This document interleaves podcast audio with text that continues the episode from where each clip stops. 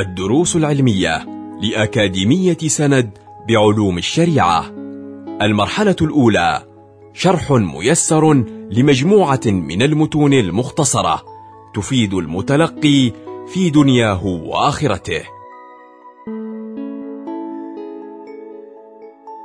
مقرر ثقافة الدعوة شرح مقدمة كتاب الدعوة التامة مع الشيخ محمد العيدروس.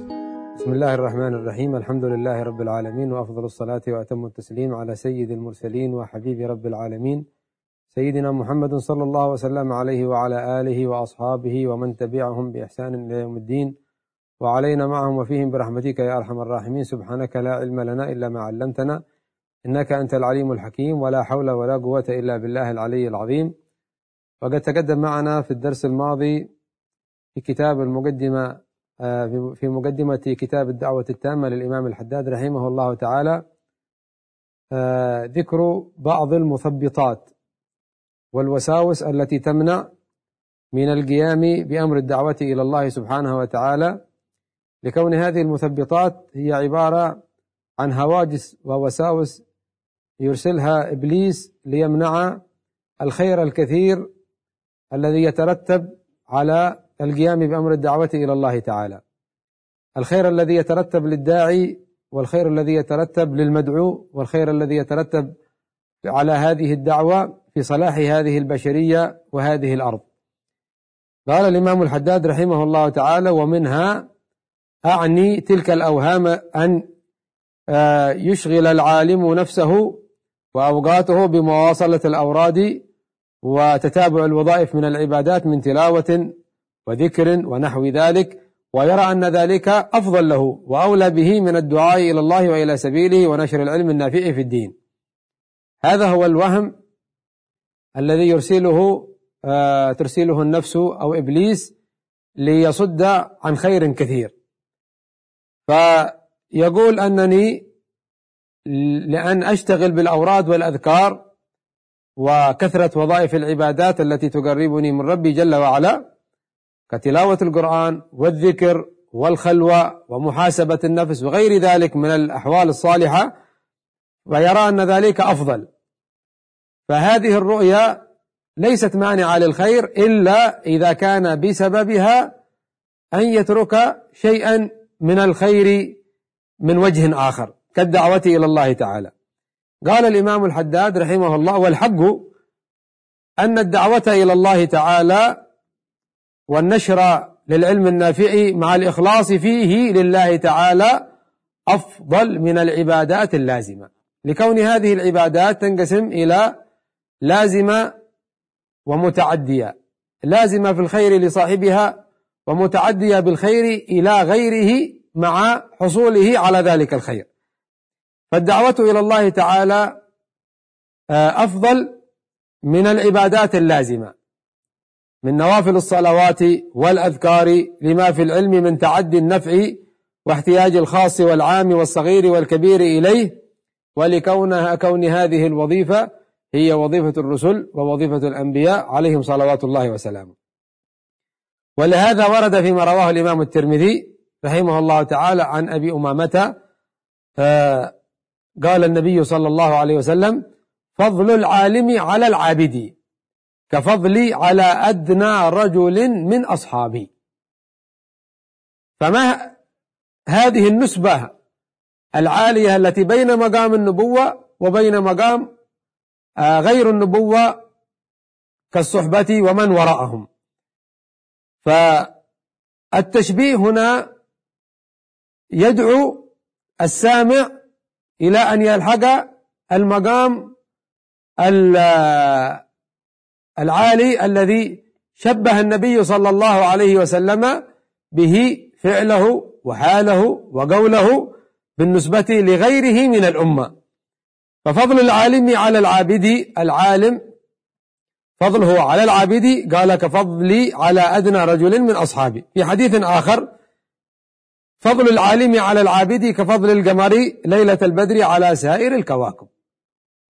لأن القمر مضيء بما تستمد من الشمس فيشرق نورها على الأرض فينتفع بها أهل الأرض.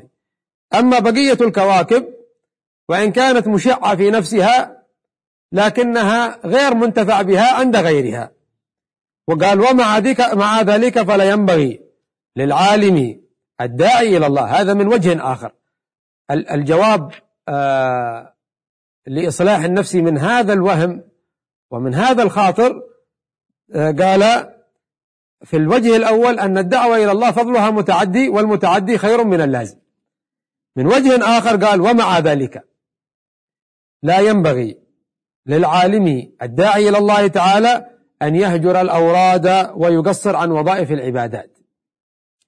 كما ورد عن السلف عن الحسن البصري عن الإمام مالك اطلبوا العلم طلبا لا يضر بالعبادة. واطلب العبادة طلبا لا تضر بالعلم. فالجمع بينهما يمكن. ليس بينهما تضاد. بل هما من الأعمال الصالحة التي يدعو بعضها إلى بعض. فالعلم يدعو إلى العبادة. والعبادة تدعو إلى العلم. الدعوة إلى الله تدعو إلى العلم وتدعو إلى العبادة. العبادة تدعو إلى العلم وتدعو إلى الدعوة إلى الله. فهي ممتزجة متداخلة مقاصد نبوية جاء التحامها في كثير من آيات الكتاب العزيز وفي أحاديث المصطفى صلى الله عليه وسلم فليس بينهما تضاد فلا يمنع هذا من هذا ولا هذا من هذا. فإذا الطريق إلى آه، نفي هذا الخاطر أن نرتب أوقاتنا في وظائف عباداتنا وعلمنا ودعوتنا إلى الله. قال بل ينبغي له أن يجعل لها أوقاتا تخصها. يحسن التفرغ للعبادات فيها خصوصا بالليل. لكون عبادة الليل أفضل من عبادة من من عبادة النهار. صلاة الليل خير من صلاة النهار. ومن هنا كان يتردد جبريل على النبي صلى الله عليه وسلم في كل ليلة من ليالي رمضان. وقد أخذ الإمام النووي رحمه الله تعالى من ذلك أحكاما ومنها أن تلاوة القرآن والأعمال الصالحة ينبغي أن تكون في الليالي في رمضان وفي غير رمضان. ففي الليل بالخصوص وأوقات النهار التي لا ينشط فيها لنشر العلم. قد يكون عنده بعض الأوقات في النهار آه ليس للمتلقين فرصة للمدعوين فرصة أن يدرسهم أن يعلمهم أن يدعوهم إلى الله لعل أن يكونوا مشتغلين بأعمالهم الدنيوية. فليصرف هذا الوقت في العبادة وفي الأوراد والأذكار وتلاوة القرآن وغيرها من الأعمال الصالحة. آه وقد قال الإمام مالك رحمه الله تعالى اطلبوا هذا العلم طلبا لا يضر بالعبادة.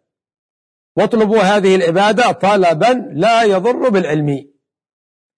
وقد كان الإمام الشافعي رحمه الله تعالى وهو تلميذ الإمام مالك يقسم الليل أثلاثا كعادة النبي صلى الله عليه وسلم.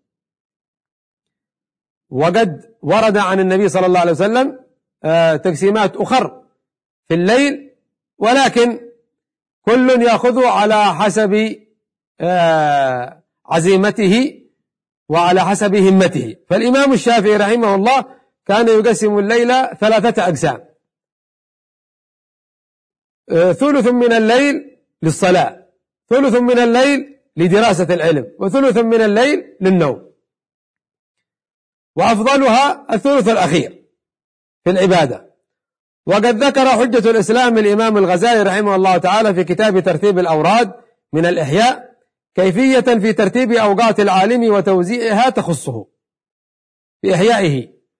أما في كتاب بداية الهداية فقد رتب وظائف العبادات للمبتدئ المبتدئ في طلب العلم والسالك والسائر إلى الله تعالى جعل له أوقاتا آه، أو وظائف يصرف فيها أوقاته. أما في الإحياء فقد توسع الإمام الغزالي لأنه يخاطب شريحة عالية من المؤمنين فذكر ترتيب الأوراد والأوقات توزيعها وتوزيعها فليتمسك العالم بما ذكره الإمام الغزالي هنالك وليعمل عليه والله يتولى هداه. طيب هذه التوهمات قال الإمام الحداد رحمه الله التي ذكرناها وما في معناها. لأن الشيطان لا يقف عند حد معين في الإغواء فكلما وجد سبيل يدخل به إلى قلب الإنسان ليشوش عليه صفاءه أو يشوش عليه حاله أو يقذف في قلبه لأنه جاثم على قلب ابن آدم الأيسر. كلما وجد فرصة أرسل إليه خاطر كثر تلك الخواطر حتى اجتمعت فكرة لهذه الخواطر فانصرف بعد ذلك عن الخير أو انصرف إلى الشر والعياذ بالله. قال هذه التوهمات التي ذكرناها وما في معناها مما لم نذكر قد يقع لبعض العلماء العاملين الموصوفين بتقوى الله تعالى وخشيته. يعني لا يظن أن هذه الخواطر إنما ترد على المبتدئ فقط أو على المتردد في الطريق أو على المتوسط في الطريق قد ترد حتى على على بعض الأكابر. لأن الخواطر التي يرسلها إبليس تختلف باختلاف درجات الناس. فلا يتأتى أن يأتي إبليس إلى عالم صالح ولي تقي يقول له اشرب الخمر وافعل المعصية الفلانية. فيأتي بطريق طرق أخر يلبس عليه أن هذا أفضل وذاك مفضول. وإذا أردت أن تفعل الأفضل فلا بد أن تترك المفضول. ولهذا يبين هؤلاء العلماء كالإمام الغزالي والإمام الحداد رحمهم الله تعالى وغيرهم من العلماء يبينون مثل هذه المداخل حتى يسلم السالك ويسلم الصالح من هذه الوساوس. قال أما التوهمات والحسبانات التي تقع للعلماء المتوسمين أو المترسمين الذين لم يتحققوا بتقوى الله وخشيته ولم يحرصوا على العمل بعلمهم فهي كثيرة. أكثر من هذه التوهمات. لماذا؟ لأن أبواب الدخول إلى قلوبهم من الشيطان أكثر من غيرهم كلها ترجع إلى أحوال أهل الغفلة والتخليط وتصدهم عن الدعوة إلى سبيل الله وعن نشر العلم ابتغاء آه، وجه الله تعالى مثل ماذا؟ مثل الاشتغال بأحوال الدنيا وأمور المعاش مداهنة أهل الباطل من وجوه أهل الدنيا ومراعاتهم إما خوفا منهم أو طمعا فيهم مثل التسويف وتأخير الأعمال عن أوقاتها أو تزجية الأوقات من حين إلى حين. يعني يدفع هذا العمل إلى وقت آخر ومثل الإبقاء منهم على ستر أحوالهم حتى لا آه، خوفا لأن لا تنكشف أحوالهم بين الناس. فيتوهمون أنهم إذا دعوا إلى الله تعالى وإلى الدار الآخرة وهم على خلاف ما يقولون ذلك تبين للناس نقصهم وسوء أفعالهم وقبيح سيرهم فيسقطون بسبب ذلك من أعين الناس فلهذا هي قلوب ملتفتة إلى الناس.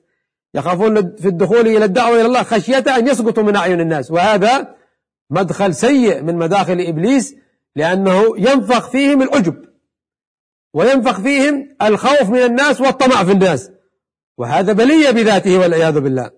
وهم أرس شيء على إقامة جاههم منزلتهم في قلوب الناس لشدة رغبتهم في الرياسة التي هي من أقوى لذات الدنيا وأغلب الشهوات على النفوس المتبعة للهوى هؤلاء العلماء شيء من أعمال العلماء المترسمين بالعلم ولكن لم يبلغوا درجة الدرجة الأولى التي ذكرها الإمام الحداد رحمه الله تعالى فذكر شيئا من هذه التوهمات وسيذكر بإذن الله تعالى بعد ذلك شيئا من أحوال العلماء الصادقين الذين ثبتت أقدامهم وتوسعت علومهم ورسخت آه، آه، آه، أحوالهم في نشر وخدمة هذه الدعوة إلى الله نسأل الله تعالى أن يعلمنا التأويل وأن يفقهنا في الدين وأن يهدينا إلى سواء السبيل يعلمنا ما جهلنا يرزقنا العمل بما علمنا إنه بالإجابة قدير وإنه على ما يشاء قدير سبحانه وتعالى نسأل الله تعالى أن يوفقنا لما يحب ويرضاه وصلى الله على سيدنا محمد البشير النذير وعلى آله وصحبه أجمعين. كنتم مع الدروس العلمية لأكاديمية سند بعلوم الشريعة. يمكنكم متابعة جميع الدروس عبر موقع الأكاديمية وتطبيقاتها الإلكترونية. سند علم سلوك دعوة.